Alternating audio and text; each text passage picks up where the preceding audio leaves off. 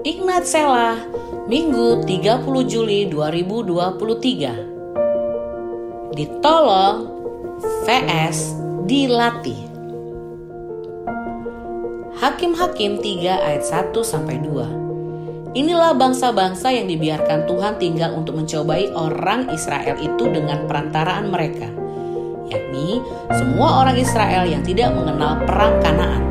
Maksudnya hanyalah supaya keturunan-keturunan orang Israel yang tidak mengenal perang yang sudah-sudah dilatih berperang oleh Tuhan. Shalom Sobat Ignite. Terkadang Tuhan mengizinkan kita untuk mengalami kesulitan karena ingin melatih kita. Bahkan di ayat di atas tertera bahwa Tuhan mau melatih keturunan bangsa Israel yang belum pernah ikut berperang. Saat kita mengalami kesulitan, sering kali kita berdoa minta pertolongan Tuhan. Harapan kita, Tuhan akan secara instan mengadakan mukjizat untuk menolong kita.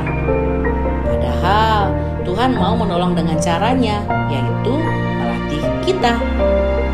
Misalnya, saat keluarga kita mengalami kesulitan keuangan, kita berdoa supaya Tuhan mengirimkan seseorang yang bisa dipinjami uang untuk menutupi semua hutang kita atau tiba-tiba menang undian dalam jumlah besar. Padahal Tuhan ingin melatih kita dalam hal keuangan tersebut.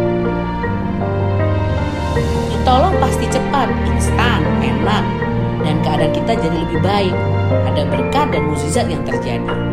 Dilatih itu nggak enak, sakit, pasti relatif lebih lama karena butuh proses untuk menjadi seperti yang kita akan jadi lebih baik. Ada pertobatan sejati yang terjadi dan karakter kita berubah. Kalau kita terlalu sering ditolong oleh Tuhan, kita hanya akan menjadi pengikut Tuhan Yesus. Sementara kalau kita bersedia dilatih oleh Tuhan, maka kita akan menjadi murid Tuhan Yesus.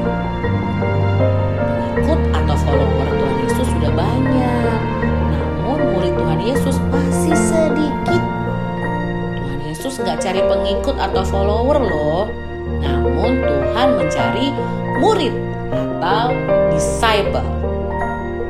Mari kita tentukan pilihan kita. Apakah kita mau menjadi follower saja atau bersedia dilatih untuk menjadi disciple Tuhan Yesus? Selamat hari Minggu Sobat Ignite. Jangan lupa ibadah onsite hari ini. Tuhan Yesus memberkatimu.